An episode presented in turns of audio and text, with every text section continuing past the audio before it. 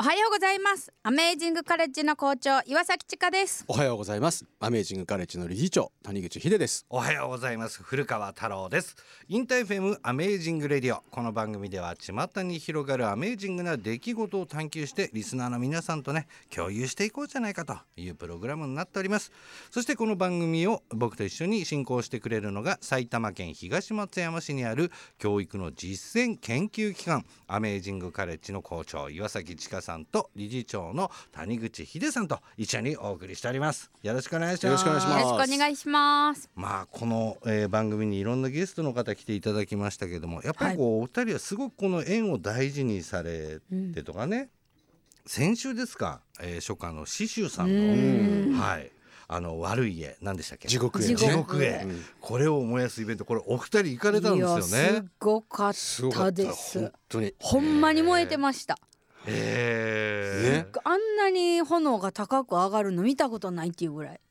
いやもう本当そうよね。あれどのくらいなんだろうな。5メーターとかもいや2階すごい。3階ぐらいまで。そうそうそうそう。3階ぐらいまで行ってたと思います、すごいそうなんかこう生き物に見えてくるぐらい炎が、へー。で山伏の人たちがもう何十人もいらっしゃって本物のねもう、うん。ブワーブワーって吹いてはりやました。りながらすごかった。本火の粉飛ん当にすごいでくるし。ね。でしかもそのあのなんていうか韻を踏むっていうのかな？指でこういろんな形を作ったりしてなんかね韻あるでしょ？ね。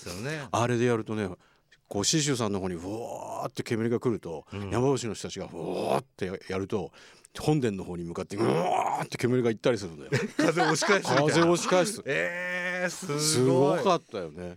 でまた刺繍さんの一枚一枚の絵の説明がうん。本当コンパクトで、うん。でも言葉に力がこもってて。なんかこうこういう罪を犯した人はこういう地獄が待ってるんですと。でそれを皆さんこうね気持ちを改めてみんなで祈ってうん。綺麗にまた新しく生まれ変わっていきましょうとかうん。そのコメントが素晴らしかったよ素晴ね。もう姿勢ほご本人の人柄と姿勢がものすごく出てて素晴らしい時間だった。もちろんこう世界的に起きてる現状をね、うん。あのー考えてのことじゃないですけどもまさにこのタイミングでやるにね値してる、えーことだったのかなというような気もいたしますがね。今週も番組では皆さんからの EBM も募集しております、えー身の回りで起きた些細なことで構いません。メールの場合は amazing.interfm.jp そして番組の感想などは Twitter 改め X で「ハッシュタグアメラジ897」をつけてポストしてください。それではちょっと久しぶりですよ、うん。久々にですねこの曲いきましょう。高橋メアリー潤さんで「ミラクルを君と起こしたいんです」InterFM Amazing Radio をお送りしているのは古川太郎と。アメージングカレッジの岩崎千佳と。アメージングカレッジの谷口秀です。さあここからは「What the EBM」のコーナーです。この番組が注目するアメージングな活動をされている方をゲストにお迎えしてお送りするんですが今回のゲストはアメージングカレッジに深く関わりを持ってる、はい。この方をね、えー紹介したいと思います。こちら。では自己紹介お願いしてもいいですか？ごめんなさい、うん。おはようございます。アメージングカレッジ館長の町山達也です。よろしくお願いします。よろしくお願いします。もうこの番組立ち上げる当初から、うん。実は町山さんって僕はもう存じ上げてるんですよね。うん。全然。ね、うん。ですがこう改めてゲストに来てどんな役割をしているのかはい。はい。ちょっとね、はい。い、ろいろこれヒデさんの方から紹介していただければと思うんですけれども。はい、うん。もうたっちゃんまあみんなたっちゃんと呼んでるんですけど、はい。たっちゃんはですねすべての中心です。彼から始まったと言っても過言ではない。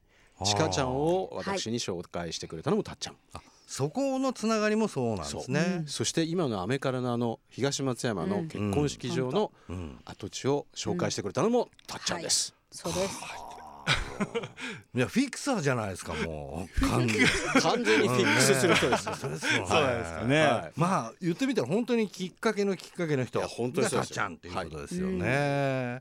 そうですか。まあでも確かに僕がこのアメカレの話を聞いた時に驚いた点っていうのが学校が結婚式場っていうところですよね。そう。ね。確かに。そう。そう。別だったんだよね最初はね。そうですね、うん。当初はまあ僕今まで地球を丸ごと遊ぶ集団カラップっていう団体をやっていて、うん。まあ、子供たちと無人島行ったりとか、うん。子供たちとこういろんな場所に基地を作ったりとかする中で結構コロナ禍からこう地方にこう企業が流れたりとかすることが多くなった時に、はい。結構北海道の田園のど真ん中のこの古民家を何かに再生し子供たちと一緒にできないかとかでうん。サウナを作ったりとか、うん。そんなことをしてる中で結婚式場をね何かにそれを学校とかじゃなくて何かに使えないか使えないか相談がっていう相談が。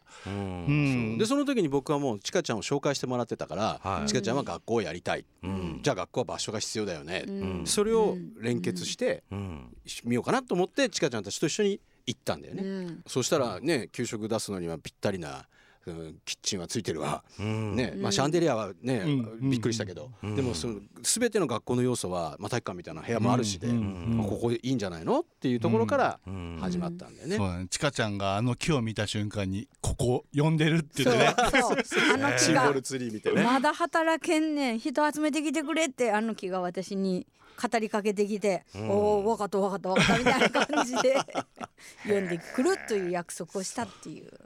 で、えーそれまでにこういう活動をされてたっていうお話も、えーされてましたけども秘密基地作ったりこれ団体が何でしたっけ、と一般社団法人カラップという団体で、うん。それもまあ子供たちがこう名前をつけてくれて、うん。カラフルいろんな色とプレイ遊ぶっていうでキッズっていうのをギュッとしてカラップっていう名前。その時からうん。子供たち主体のイベントっていうかこちらのうん。キャンプとか無人島やってもうん。半分ぐらいしかこちらで企画しないで、うん。あとは当日子供たちがこうどういうキャンプを作っていくのかっていうのをだからご飯とかも「あご飯の時間だよ」って言ってうん集まってこなかったらもうご飯なくなってるみたいな。いや正しいですよ。そう、うん。そんなのをずーっとやってきて、ううん。ん、だからあの僕にとって多分今のこう子供たちがこう学校を作ってるっていうのはうん。基地なのかもしれないですね。ね。学校っていう感じではないのかもしれないですね。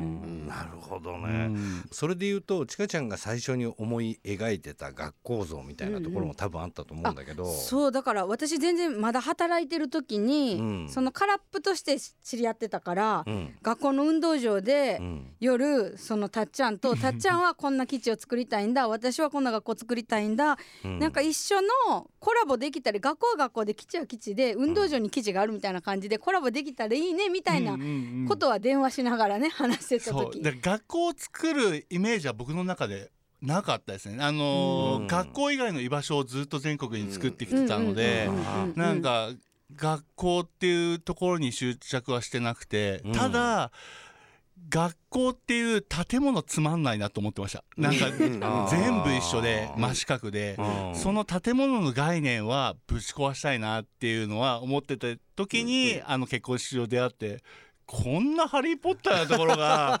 学校だったら子供たちの思考回路もぶっ飛ぶなと思って、ううんんなんかそこからちかちゃんの教育を概念を変えたいってところと僕の学校の建物の概念を変えたいみたいなところがマッチしたのかもしれないですね。でちょうどその間にヒデさんは私とその学校作るよってやって、うんうんうんでたっちゃんの空っぽともヒデさんはつながってて、うんだ蓋開けたら全部がつながり合ってるみたいな状態になってそうだから一緒にやればいいじゃない。そうっていう話になったっていうね。なるほど。そうなんです。たっちゃんはまあある意味その学校以外のもう一つのその居場所を作る。それを秘密基地だよねっていうふうに言ってそれも子供の頃からみんながそれはわかるじゃない。うん。でもそれがさだんだんだんだんこう規模が大きくなっていくイメージを持ってたのね、うん。彼も。うんうん。でそれはあっちこっちにできていくよね、うん。みたいな、うんうんだから自分たちのやり方を真似してくれていろんなところにうんカラップのイズムが流れていったらいいよねって言っててちかちゃんと話してるとちかちゃんも全く同じこと言ってるのよ。そう田舎とかに交換留学できるん。学校作りたいって言ってたしいろんなところに拠点があってって言ったら。でいろんな拠拠点があってって言ってるちかちゃんは拠点を全然、まあ、あのイメージしてないわけじゃない、うんうん。でもたっちゃんのところはもう拠点はあるのよ。そうそう、経験もあるじゃない。一緒になってやった方がいいよ。ってなったわけ。はあ。でも半年経ちますけどどうですか？どうですか？でも想像をはるかにうん超えてる出来事っていうものが、まあーあね揉め事もあるしうん。でも毎日ドラマで感動して泣くこともあるしっていう、まあ、カラップは今まで単発でイベントをやってきたので、うんなんかそれがずっと続くっていう経験を今まで知ったことがなかったんですけど、うんでも僕はどっちかというとあんまりその子供たちと接することはあんまりしてないっていう。うん直接会ってこう授業をするとかそういうのはないんですね、だから今はなんかちょっとおじいちゃんみたいな そうだね。感覚。もう可愛くてしょうがないっていう。そんな感じでこう見てこの子たちのこと願ってることは全部叶えてあげたいなとか、なんかそういう立場でちょっと今見てる感じですね。僕は妻も一緒に副館長としてやってるからこう、うんおじいちゃんおばあちゃんみたいな感じですよね。ねもうせっかく来ていただいてるんですけどどうですかおばあちゃんはい、おばあちゃんです。はじめまして。ねでもあのたっちゃんがやってることずっとそばで見てきてるわけでねはい。どんな感想を持ってますか、うんすごい空間にいさせてもらってます。ん毎日すごい時間があっという間に終わる時間なので、ねすごい空間にいいてます。おばあちゃんです。ちなみに、えー、と奥様も働いてるけど実際にお子さんもアメリカの生徒さんとして入ってきてくれるんだよね。そうですね。だから朝から晩まで家族でずっといるって感じですよね。それもはいすごい、それもすごいすごい。子供たちにとってのエスケープゾーンになってますけど、え町山家はどこにも逃げられない状態になってるっていうことなんですかいや確かにね。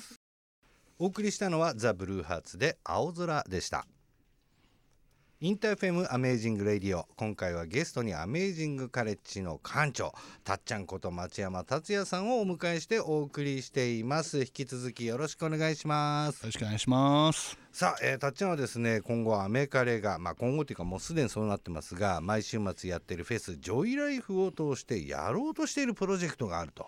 何を企んでるんですか？そうですね。またちょっと基地を作っちゃおうかなっていう企みが。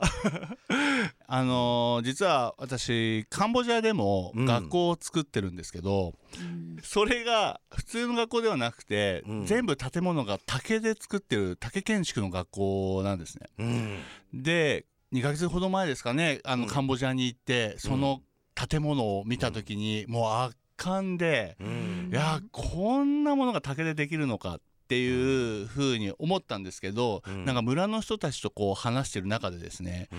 竹っていうものが、うん。こうあの技術っていうものが村の人たちにしてみればお金がないから竹を使ってるんですね。うんうんうん。貧乏だから木が買えないから竹を使ってる、うん。でもその認識を僕の中でこれって本当に世界に通用するよねとか、うん。これって素晴らしいからもっともっと自信を持っていいよっていうのを、あのカンボジアに代表が住んでるんですけどずっとこれを世界に広めたいっていうのをずっと話してた時に、日本でこれがやれないかっていうのを思って、でもしこれを日本でやった時に竹職人の人たち、うんまあ10人とかその人たちを日本に呼んで建築をやった時にこれはすごい自信につながって、うん竹建築の職人になれば日本にも行けて仕事になるっていうのがカンボジアの子どもたちの未来につながるのかなと思って、日本何ですかね最初っていうんですかね今までないですよね。あれだけの大きさのはないね。ないですよね。もう本当にまあ日本で例えるなら体育館ぐらいのうん大きさを2階建てで竹建築で作ってるんだよね。うん、でしそう でしかもそれがこう流面形で綺麗なこう形なの。もうアートだよ ね。あそこまで行くと。ね。竹の素材だとやっぱり丈夫だししなやかだしそうですね。だからそういったちょっと流線というか、はいそういうものもつけやすいっていうところなんですね。そうですね。日本でもね竹細工なんていうのはもちろんありましたけど、はいそれが建築、まあもちろんその土台的に使ってたりとはいかっていうのはありますけど、それが本格的には2階建てとかの建築になってるんですか？それをアメージング会場敷地内にうん。作りたいな作りたいと。いやー、えー、面白そうじゃないですかそれ。へーでその建物作ってうんそこでどうするんですか？泊まるんですか？荷物入れとくんですか？僕的にはうんずっと最終的な基地のイメージがあったんですよね。うんうんうんこうその竹建築とかではなくて、こう子供たちが留学に行かなくても、うん。なんか世界を体験できる場所、ここに行けば世界中の人たちが集まって、うんういろんな人たちと触れ合えるっていう場所を作りたいっていうイメージが僕の中であって、はい。それが今回竹建築日本に行けばこの建築物が見れるよっていうところで世界中の人たちが集まってくるっていう、そんな場所を作りたいな。だ工房もあるしそこではうん。竹の学校を学ぶこともできるし、そこではいろんな製品が生み出されて、うん。そこではいろんな人たちが笑顔が生まれるっていう場所を作りたいなと思ってます。はあ、これプレゼンだったら OK 出してね金出しちゃいますよ。ねねえ。でもあの僕もね状況っていうのはあまり分かっていないんですけども実際の今のカンボジアの状況ってどういう状況なんですか？そうですね。昔に比べたらその学校に行けてないとかいう子たちはほとんどいなくなってきました、はあい、村の子たちも学校に通えてるし、ーうん、で逆に言えばもうプノンペンとか町とかになってしまえばもう本当に3万円ぐらいするような高級寿司屋さんとかもうん満席になってたりとかするし、イオンモールはあるしって。い。う、そんな中ででもやっぱりうん。村とかでは町に行ったことがない子どもたち、うん。テレビもないっていう中で本当になんかなんか昔ながらのうん。生きるってこういうことなんだよなとか、うん。生きるってシンプルなんだよなってことをすごい学ばせてもらえるのがうん。人がめちゃめちゃ素晴らしいんですよね。そこがカンボジアの素晴らしいところかなと思いますね。うん。なんかこう学校だとね、うん。例えばその教育とかうん。何か知識を教えるっていう雰囲気だけど、逆にもらって帰ってきちゃうみたいな。本当にそうですね、もうすべて本当にシンプルでこうん。う僕がこうやっているその団体の代表とかも向こうに住んでるんですけど、なんでカンボジア選んだのって言われた時に、こうもうシンプルだよねってこのカンボジアの人たちが好きになって。うん。この人たちのために何かをやりたいとか困ってることを助けたいとかいうことが、うんえ普通そう思わない？みたいな、うん。うん、で村の人たちとかとも話しててもそうなんですよね。うん。なんか縁縁を本当に大事にして、うん。僕も聞いたんだよね家族にね、うん。なんで？って聞いたら「いやだって旅行した時にね、うん。それ知り合ってそれで僕にできることに見つかったのがそこだったからさ」みたいな、うん。それで全力で暮らしてるんだもんね、う、もうん。ね。そうなんですよね。実際このたっちゃんプロジェクトはどの辺から始められそうとかなんとなくお写真できてるんですか？そうですね。あの、ヒデさんと話した時はすぐにでも作業を開始したいっていう。ヒデさんすぐ、はい。すぐすぐやる派だから、でもヒデさんにあのヒデさんちょっと冬はカンボジアの人たちにとっては過酷ですっていう。そう。僕はすぐもうすぐ呼んじゃいなよって言ったら「い。やいやいやちょっと寒いのが無理かな」なのでそれまでに準備をして竹を処理したりとか。らだね。はそうだね。い、で作り始めるのは春先とかぐらいかな暖かくなってぐらいから徐々に立てていこうかなと。へー。でしかもあの東松山とかあの辺には竹のまあ全国にあるんだけど、うん。竹の問題ってあるじゃない？竹林がすごく使い方がもう分からなくてん。どんどん増えててってみたいなうん。その社会課題も実は同じ東松山にもあったんだよね。そうですね。へそうだからそういう人たちと今コミュニケーションをそうですね、うんだから本当に全国からねすごい竹の数だったからどうやって集めるみたいな話をしてたんですけど、ん。もうもうすぐに集まっちゃいました。ーそうだよね。えうちの飼ってもいいよとか、ん。やっぱそのおじいちゃんおばあちゃんだともう竹をねこううん狩るってことがやっぱり、うんうん。だから本当に竹害みたいな感じで言われていて、そうすぐ隣のその吉見町がうん。竹がいっぱいね、もう800本用意してくれました。はいでもどうですか？あのたっちゃんがメカネに関わっていく中で子どもたちからなんとなくこう提案っていうかこういったものでこうハッとなるような提案みたいなのってこれまであったりしたんですか、やっぱ子供たちって後先考えないで始めてしまうってところが、うん。なんかやっぱすごい僕らにとってもすごい忘れがちなところで、うん。今まで僕はそういう風にやってきたんだけど、うん。やっぱり考えてしまうところとかがあったりとかする中で、とりあえずやってみるみたいなところは、やっぱ毎日のように感じてたりとかしますよね。へなんかその体験っていうところの先ーを僕は見せたいなっていうこう体験って今までいっぱい子どもたちがしてきてるじゃないですか。でもその先自分たちが作ったところであうん。こんなにいろんな人たちの笑顔が生まれるんだってことが多分すごい大事なことだと思うんですよね。なんかなんかそこを見せていけたらいいかなと。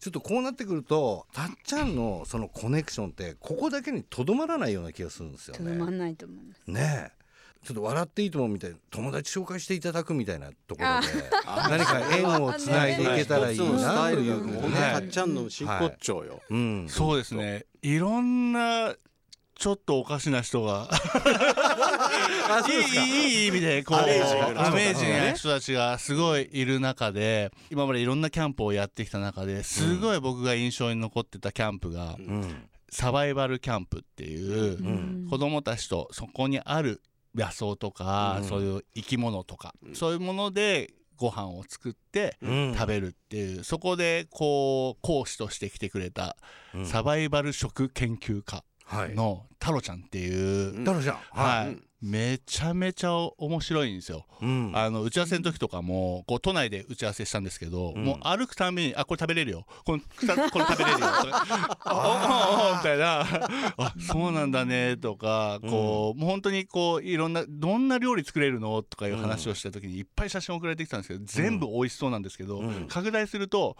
ちょっとなんかあれ？これ昆虫だよねっていうようなのが乗っかってたりとか。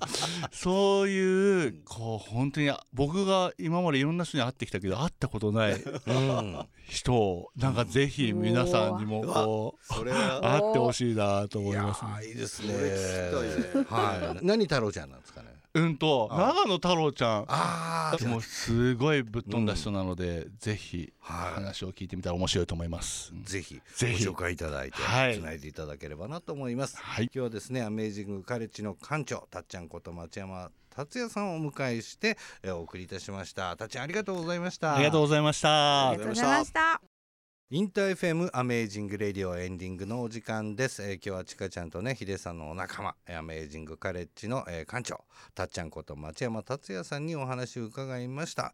たっちゃんがやりたいその竹の建築、うんすっごい興味深かったし、うんね。ね、ただなんか毎回思うのが大人がかかりすぎちゃいけないなと思ったりするんですよね。だから今回でもそれでもうんたっちゃんは今度大人が本気でやるっていうのをうん。子供に見せるっていう本物を見せるっていううんうん。まあステージに入ってるからうん。そうたっちゃんが本当に稼働だよね。再稼働してもううん。ものすごい勢いでみんなを引っ張っていくと思う。